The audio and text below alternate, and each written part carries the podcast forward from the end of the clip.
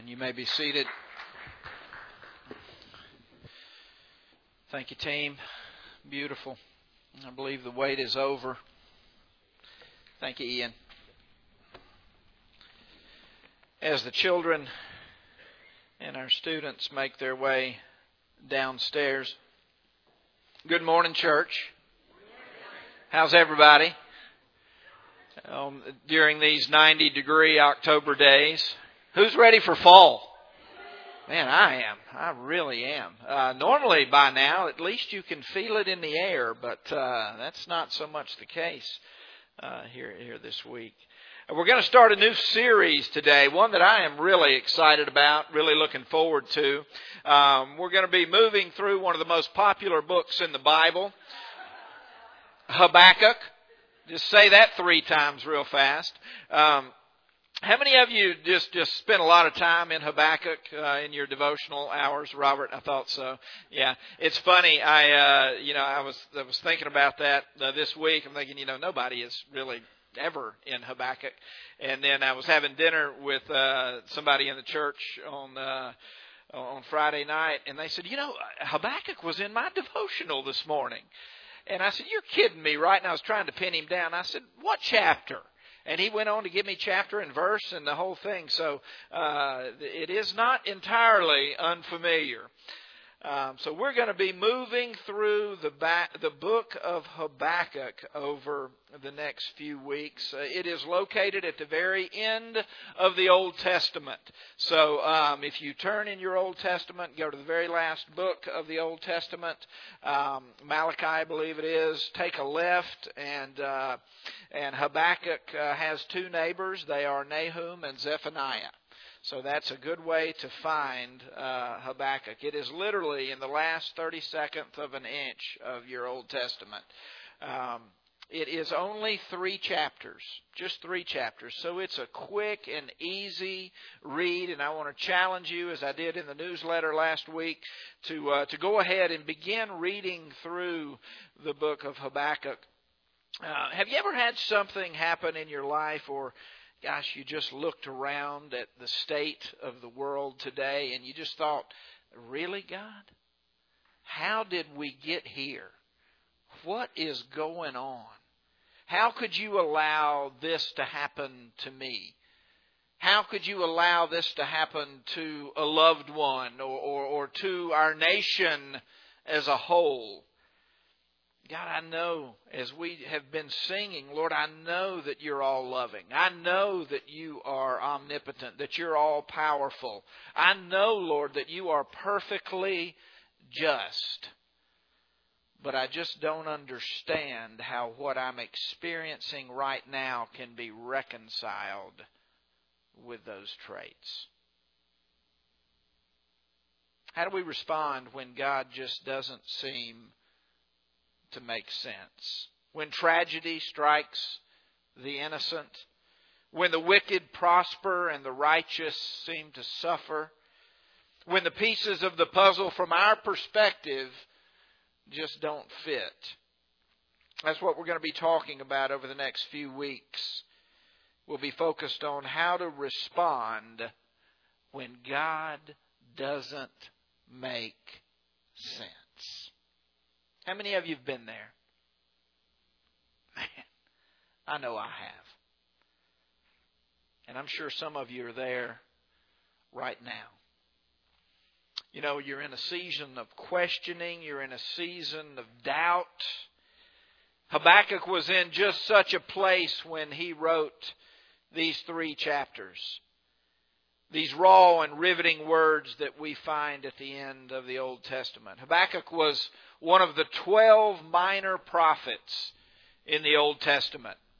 They're referred to as minor prophets not because of their significance or because of their contribution, but simply because their books are shorter than the major prophets. Did you guys know that?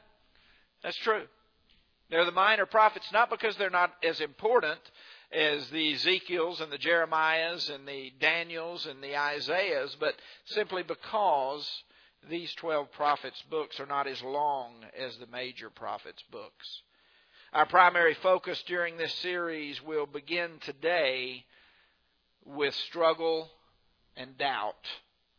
It'll move to an acknowledgement of God's sovereignty and ultimately conclude with a hope that only God Himself can provide.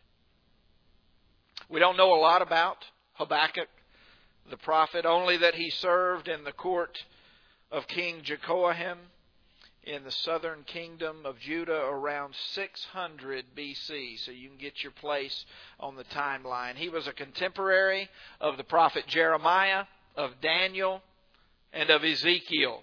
So if you read those books, what you read from Jeremiah, who was, who was known as the weeping prophet, what you read from Daniel, who has all of these just amazing revelations, and what you read from Jeremiah and Daniel were happening at the same time that Habakkuk wrote this book.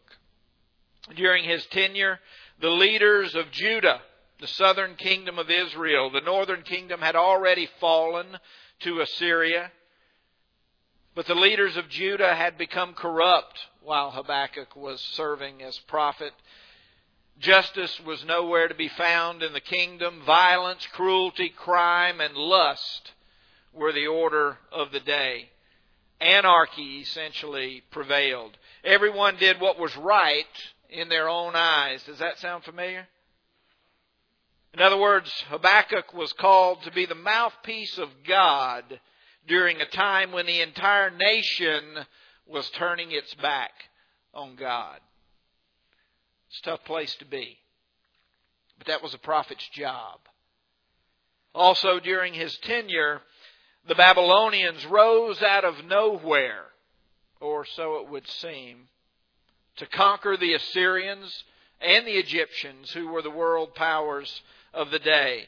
The Babylonians became the dominant world power and would soon be knocking on Judah's door with the faith and morality of his own nation crumbling around him and a brutal horde moving toward him, Habakkuk, in a real and raw moment, looks to the heavens and essentially says, Really, God? Really? I've served you. I've been faithful to you. I've done all that you've asked me to do. I have prayed my heart out. God.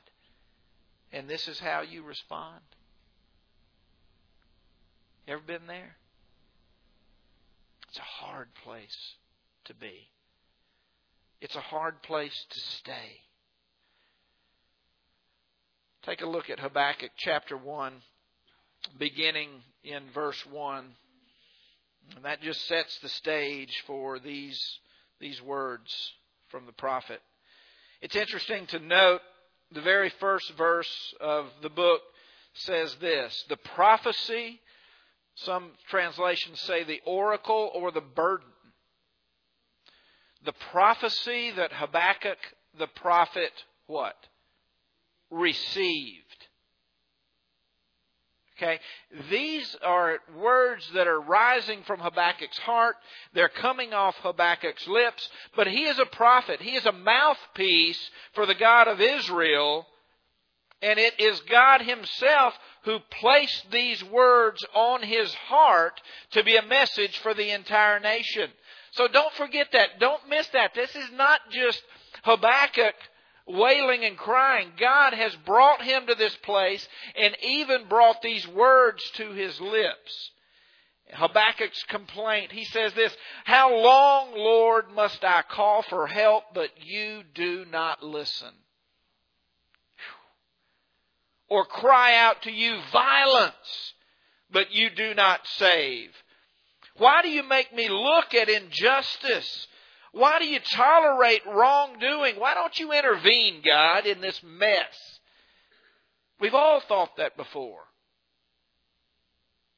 Destruction and violence are before me. It was a very violent culture. There is strife and conflict abounds. Sounds like the six o'clock news, doesn't it? Therefore, listen to this. Therefore, the law is paralyzed and justice never prevails. the wicked him in the righteous, so that justice is perverted. Man, Habakkuk was at the end of his rope. He'd had all he could take and he couldn't take it no more. But interestingly enough, again, it was God who initiated this complaint in the prophet. It was God who put it on his heart and gave him permission to be completely honest about the burden that he had. One of the most important things we can draw from this book is just that, and it is the need to be honest to God. To be honest to God. He's big enough to handle it. God's got broad shoulders. We're not going to hurt his feelings. As a matter of fact, he's the one who bubbled up this burden in the heart of Habakkuk. This prophecy that he received from God was not primarily for him, but it was for the people of Jerusalem and Judah. He was God's mouthpiece to convey this truth, a very difficult truth we see this same kind of raw emotion, this same kind of honesty in a section of the scripture that you're probably much more familiar with. The writings of King David in the Psalms. David goes this route time and time again. In Psalm 6, David says this. He says, Oh Lord, how long? How long? This is when he's being pursued by King Saul. And his friends have turned against him. Lord, how long? Where are you asking that question today? God, how long am I going to have to wait? I'm waiting here for you, Lord. How long? We don't wait well. David says in Psalm 10, Why do you hide in times of trouble? Why do you hide, Lord, when I'm in trouble? When my heart is aching, when I'm hurting, why does it feel like you're nowhere to be found? Why can I not hear your voice? Why don't you intervene, Lord? Really, God? Where are you? God welcomes your questions. He even initiates them in you so that you'll grow closer to Him so that you'll trust Him, so that you'll pursue Him, even in the midst of darkness, even in circumstances that are contrary, it almost seems, to His character. Where do you need to cry out to God today? Where do you need to be honest about your doubts and your fears? Maybe you've experienced loss. Maybe you've experienced pain and you feel like God should have shown up, but He didn't, and in your heart of hearts, you're just angry. You're just angry. And it's affecting absolutely every aspect of your life. It's affecting every relationship that you have. And it's impossible, even though you may think you can, it's impossible to hide when we're angry at God. Be honest to God. Begin there. Be honest to God. He's big enough to handle it. Never stop crying out. Never stop telling him it doesn't make sense. Don't stop telling him you're hurting and your heart is breaking. Don't let that anger take root and turn to bitterness, lest the enemy rejoice. Everything around Habakkuk was falling apart, or as my daddy used to say, it was going to what? Hell in a handbasket. Thank you, Ron. I thought you might jump on that. Corruption. Imagine that. At the highest levels. Division. No. Conflict. He says the law itself seemed paralyzed and justice no longer prevailed. Strangely familiar. People deciding that the rule of law and long held moral truth no longer applies. That's what was going on. 2,600 years ago. As Solomon said, there's nothing new, what? Under the sun. Now we see this played out fully in Judah, and we're about to see God's response to it. Remember, He's the same yesterday, today, and forever. It's the same God. He is the God, the only God, the eternal God, the creator of all. And the Lord answers Habakkuk. Not with the comfort that Habakkuk was looking for. Actually, if Habakkuk thought things were bad then, wait till he hears what God has to say. So he lays his heart out to God. And this is the Lord's answer. It starts off really good. I mean, it almost, you know, it's like, man, he's going to do something awesome right here. Well, he is. It says, it says, God says to Habakkuk, look at the nations and watch.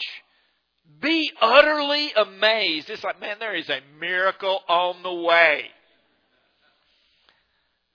Says, for I'm going to do something in your days that you would not even believe. Even if you were told. Habakkuk's like, bring it on, baby.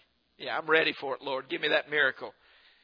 He says, Well, I'm raising up the Babylonians, that ruthless and impetuous people who sweep across the whole earth to seize dwellings not their own.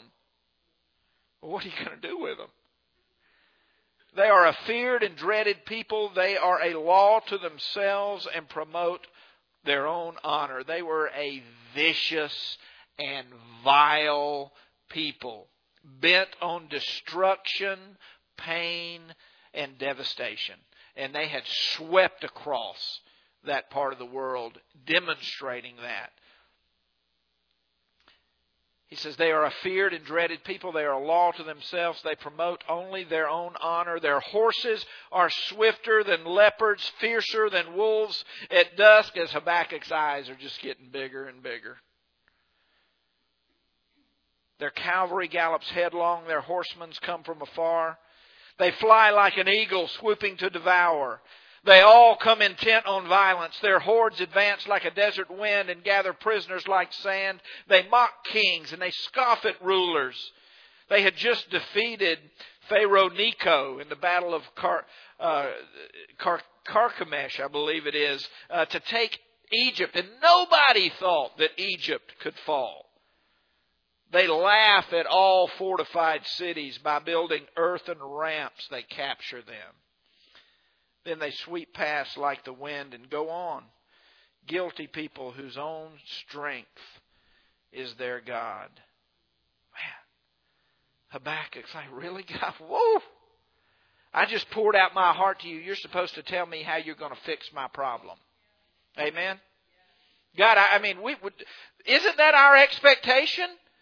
But if I'm going to just lay it down here, if I'm going to cry, if I'm going to wail, God, if I'm going to do, if I'm going to do all this, you're obliged to fix my problem.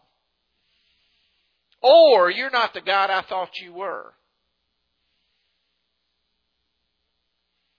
What we see here disturbs us. It disturbs me. Not just for Habakkuk, but when we experience it in our own lives when God's big picture doesn't fit into our little frame. But think about it. For true justice to prevail, judgment must occur. Think about it. The gavel must fall. For true justice to be true, to be part of, and to be perfect, there must be a gavel that falls. There must be judgment. There is no justice without judgment. God's people had become corrupt. They had turned their back on God and now they would suffer the consequences. He had been warning them of this for centuries. You go all the way back to the, the book of Deuteronomy and you see God's warning and prophecy begin about this very thing. Sometimes God has to take a situation from bad to worse to make it better again. And that's what the death, burial, and resurrection of Jesus Christ is all about. And that's where God's justice met his perfect love on the cross, and that's where God's judgment of us was satisfied once and for all. We need not fear. God is working off of an eternal script. He sees the end from the beginning. We see the play one scene at a time in our lives. And without that eternal perspective, many of those scenes simply do not make sense to us. So we shake our fist and we say, Really, God? As God told Isaiah in his own confusion, he said, For my thoughts are not your thoughts, neither are your ways my ways, declares the Lord. God does not exist for us. We exist by Him and we exist for Him. He does not exist to fix all of our problems and to give us an easy ride.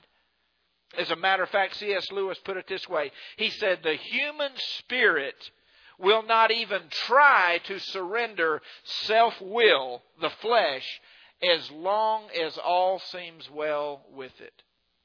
But what is our biggest prayer? God, may it go well with me. May everything be fixed. May it be a smooth ride. But we will never surrender our selfishness and our own will as long as everything is going well. Easy rides make for selfish lives. It's not a popular message in the North Fulton bubble.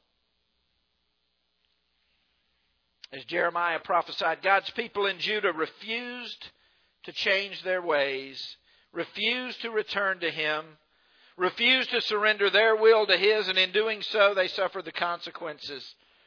And we get upset with God when we suffer, when we're in pain, when we don't understand why things are happening the way they are.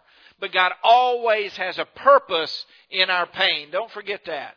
God never wastes a hurt. Elisabeth Kubler Ross psychiatrist. She was the author of The Five Stages of Grief. She put it this way listen to this. She said, The most beautiful people are those who have known defeat, they've known suffering, they've known struggle, they've known loss, and they have found their way out of the depths. These persons have an appreciation, a sensitivity, and an understanding of life that fills them with compassion, gentleness, and a deep, loving concern. Beautiful people do not just happen. Bitter people do. We don't drift into Christ likeness. We drift into bitterness.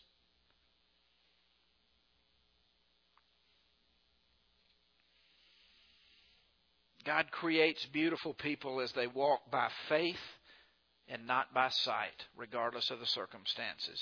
As they trust Him, even in the midst of pain, even in the midst of loss, even in the midst of circumstances they do not understand, God makes us beautiful when we're willing to move forward, as Habakkuk did, in faith. Listen to this. Verse 12.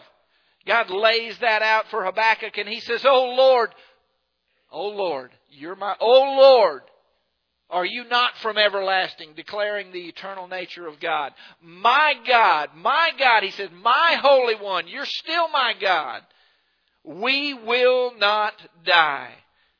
All who are in Christ can echo those same words. Oh Lord, he says again, you have appointed them to execute judgment.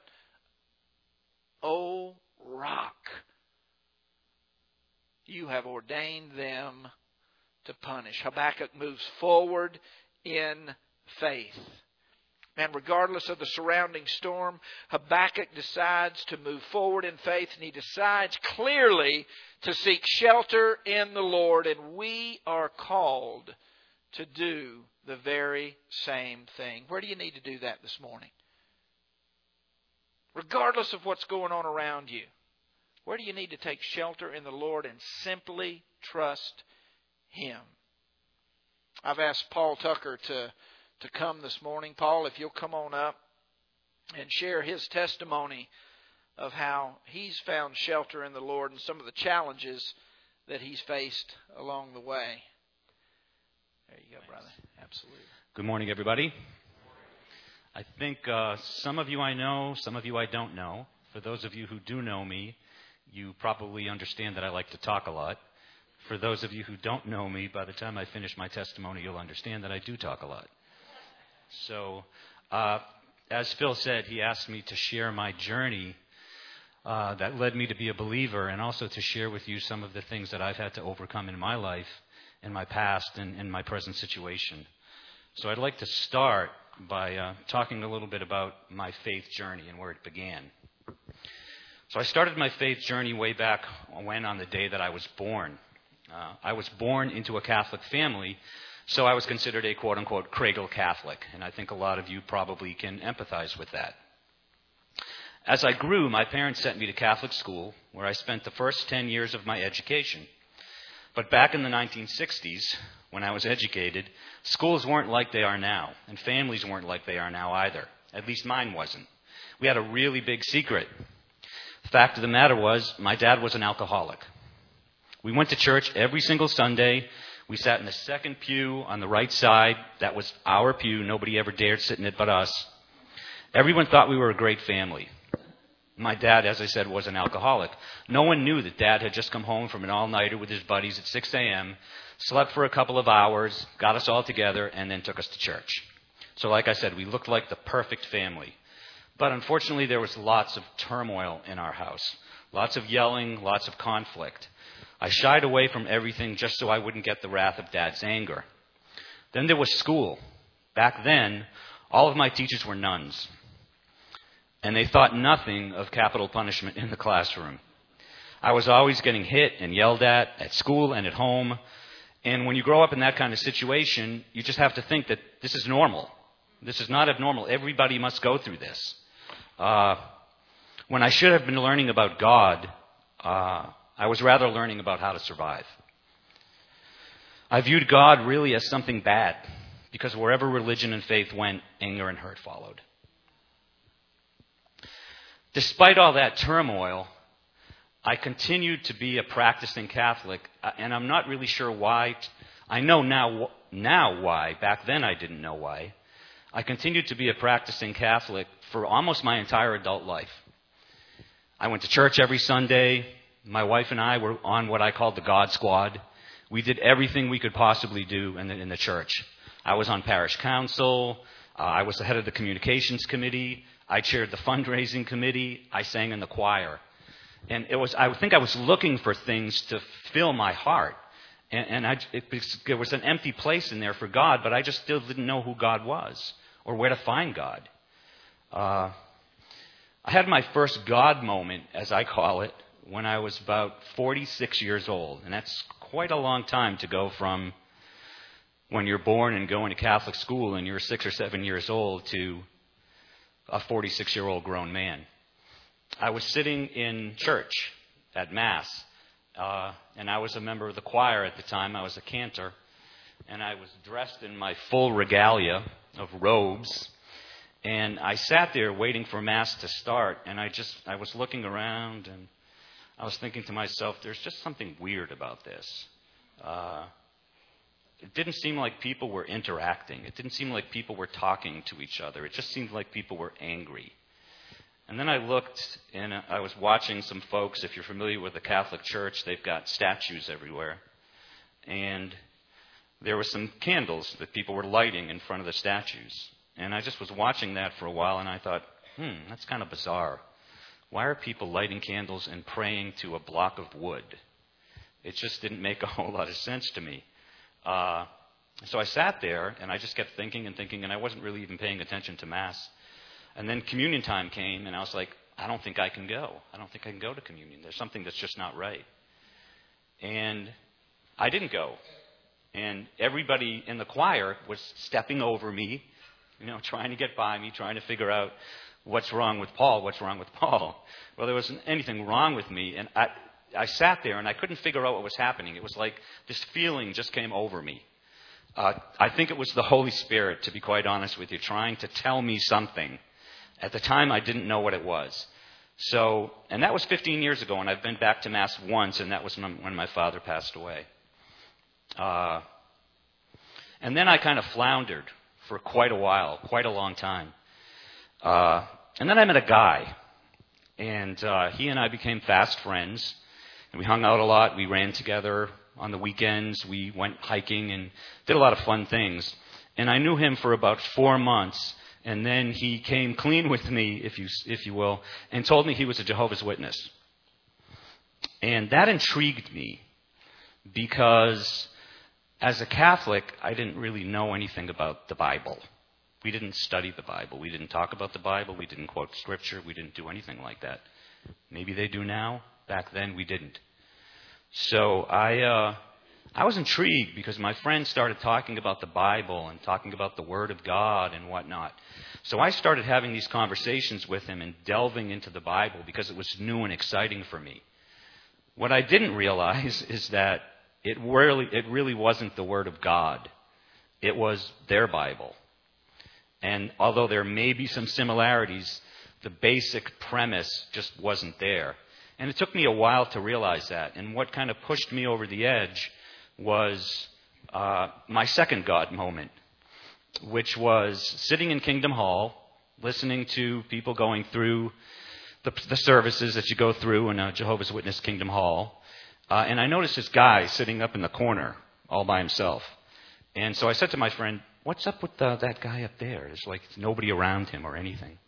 And he said, uh, Oh, he's been disfellowshipped. And I said, well, What is that? And he said, He's done something that is against the doctrine of our faith. So, because of that, he's disfellowshipped. So, nobody can speak to him until the elders decide that he is worthy to be spoken to again.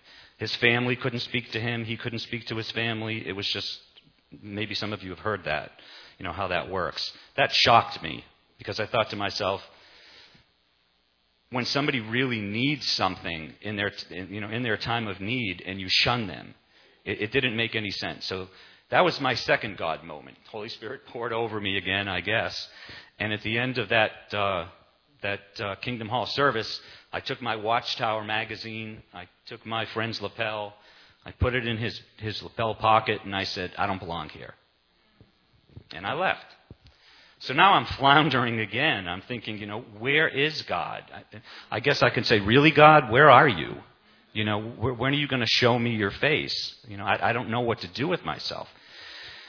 And during that time period is when we started to experience some unfortunate uh, turmoil in my immediate family. My younger daughter was the victim of an assault. Uh, and I don't wish that on anybody because it's a devastating situation, not only for her, but it really affected the whole family. Uh, and it was that that was definitely a really God moment. Shortly thereafter, my wife was diagnosed with lupus, systemic lupus. And some of you may know of that disease. Uh, it can be very debilitating, it can be terminal. So she's on medication for the rest of her life. Shortly thereafter, my older daughter was diagnosed with multiple sclerosis. So uh, I just kind of felt like every time I did this, sorry, hope you guys can hear me. Every time I did this, God would drop something on my head. So I was afraid to, to look up any anymore. And then, be all end all, I lost my job. So 17 years at Eastman Kodak Company, if you guys remember Kodak, which unfortunately isn't really in existence anymore.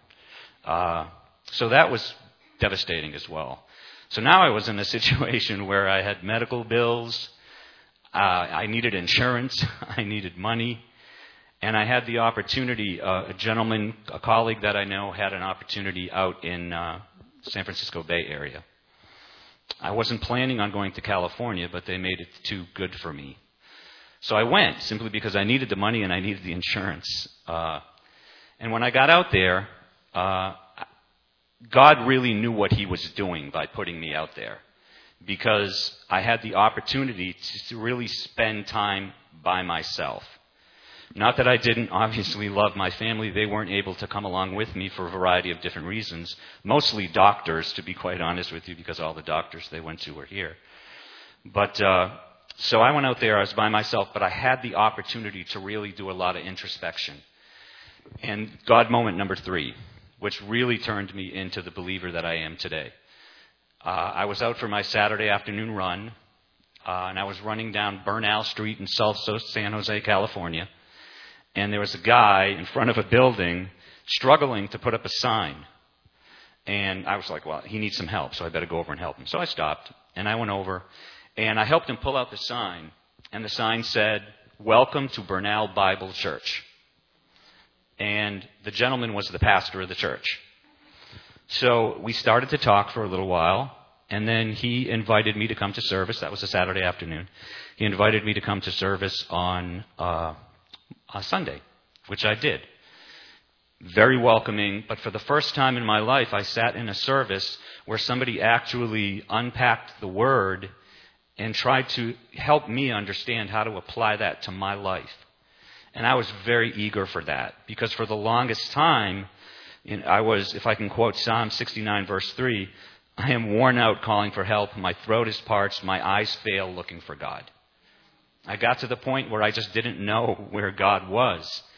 And when Steve actually invited me into his church and I experienced that the first time, I thought to myself, gee, I think this could be the real thing. I think it could be. This is why God sent me to California, so that I could understand this and I could actually finally have a relationship with God. The thing that Steve taught me that nobody ever taught me before was that I could have a personal relationship with my Lord and Savior Jesus Christ. I had no idea that I could do that. He became my friend. He became my partner. He became my confidant. You know, and I'd spend time by myself just talking to God in my apartment. Uh, as luck would have it, after six years of flying back and forth across the country, uh, an opportunity came up for me to come back to Atlanta, which I jumped at. And uh, I'm here because I don't know if you guys know Marty and David Etchell. They were my next door neighbors. And they basically suggested I come to uh, to Tapestry and worship with you guys. Uh, but anyway, uh, one of the things that Steve did teach me, and one of the stri- scriptures that he quoted to me was from Jeremiah, which basically says, "You will seek me and find me when you seek me with all of your heart." And that's one thing that I didn't know how to do. And what Steve taught me, what God taught me through Steve, was that all I had to do was open my heart and accept His grace because it was there and it was there for the taking. But I, I didn't know that. And I had this very tortuous journey to get to that. Uh, so when I'm looking back on all the trials and tribulations that I've had, you know, as I mentioned them a, a few minutes ago, uh, God, He didn't, those were no surprise to God. God knew that those things were going to happen. And He put them in my path to get me to where I needed to be and to where I am today. And as a believer, I've still had things happen. Uh, my son in law was in a very, very traumatic accident. He had a car lift fall on his head. He had eight cranial fractures, 47 facial fractures. He was on a ventilator. He cardiac, he cardiac arrested. He was on a ventilator. Uh, he was kept in a, in a medically induced coma because of brain swelling. He had three brain surgeries. Uh, and everything lined up perfectly with God helping us through that situation. The, uh, the best neurosurgeon, that happened in Florida when he was on a job site, the best neurosurgeon happened to be finishing their shift at uh, the local trauma center. Uh, she stayed and she effectively saved his life. If she wasn't there, God knows what would have happened. Uh, we couldn't find a bed for him. Uh, we were trying to get a bed in the Shepherd Center downtown here in Atlanta, which is very well known for uh, brain injuries. We couldn't get a bed, so we were going to have to put him into a nursing home because we, he, we needed to get him permanent care of some sort. God found a bed. The day before he was supposed to go to the, the nursing home, God found a bed for him. So all this stuff lined up perfectly. And right now, he, he could walk through that door and you would never know that anything happened to him. So whenever, thing, whenever anybody tells me they don't believe in God, I tell them that story. Because there's no way that that could have not happened without God.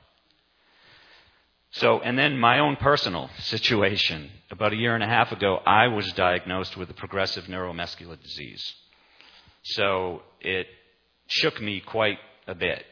I don't know what the future has in store for me, Uh, but I know that it was no surprise. I know that God had that planned. I, I'm not 100% sure why, but I know that He's got me in the palm of His hand and that He will get me where, wherever it is I need to go and what I need to do to get there.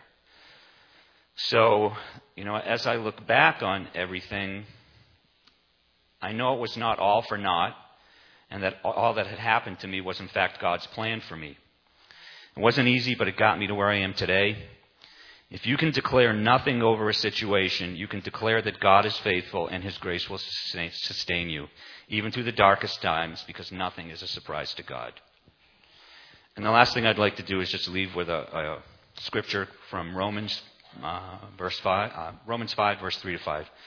Not only so, but we are also glory in our sufferings, because we know that suffering produces perseverance, perseverance produces character, and character produces hope. And hope does not put us to shame, because God's love has been poured out into our heart through the Holy Spirit, which has been given to us. Thank you. Amen. Amen.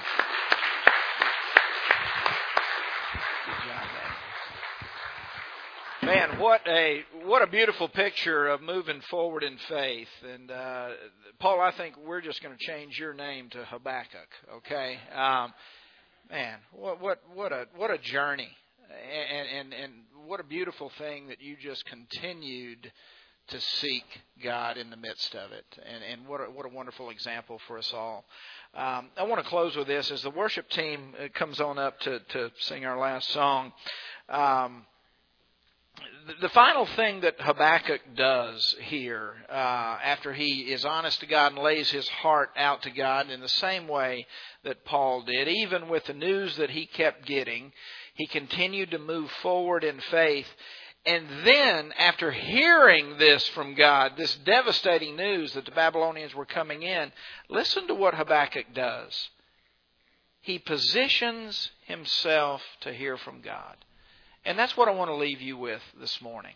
As you cry out to God, no matter what the circumstances are, move forward in your faith and then position yourself to hear from God. Listen to what he said. He says, I will stand at my watch and I will station myself on the ramparts.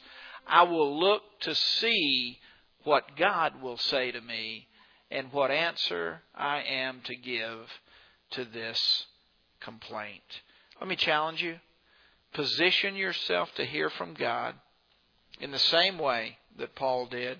Make worship a priority. This is where we hear from him, like we have this morning. Stay in his word, seek counsel from trusted confidants, and look for his light in the midst of darkness.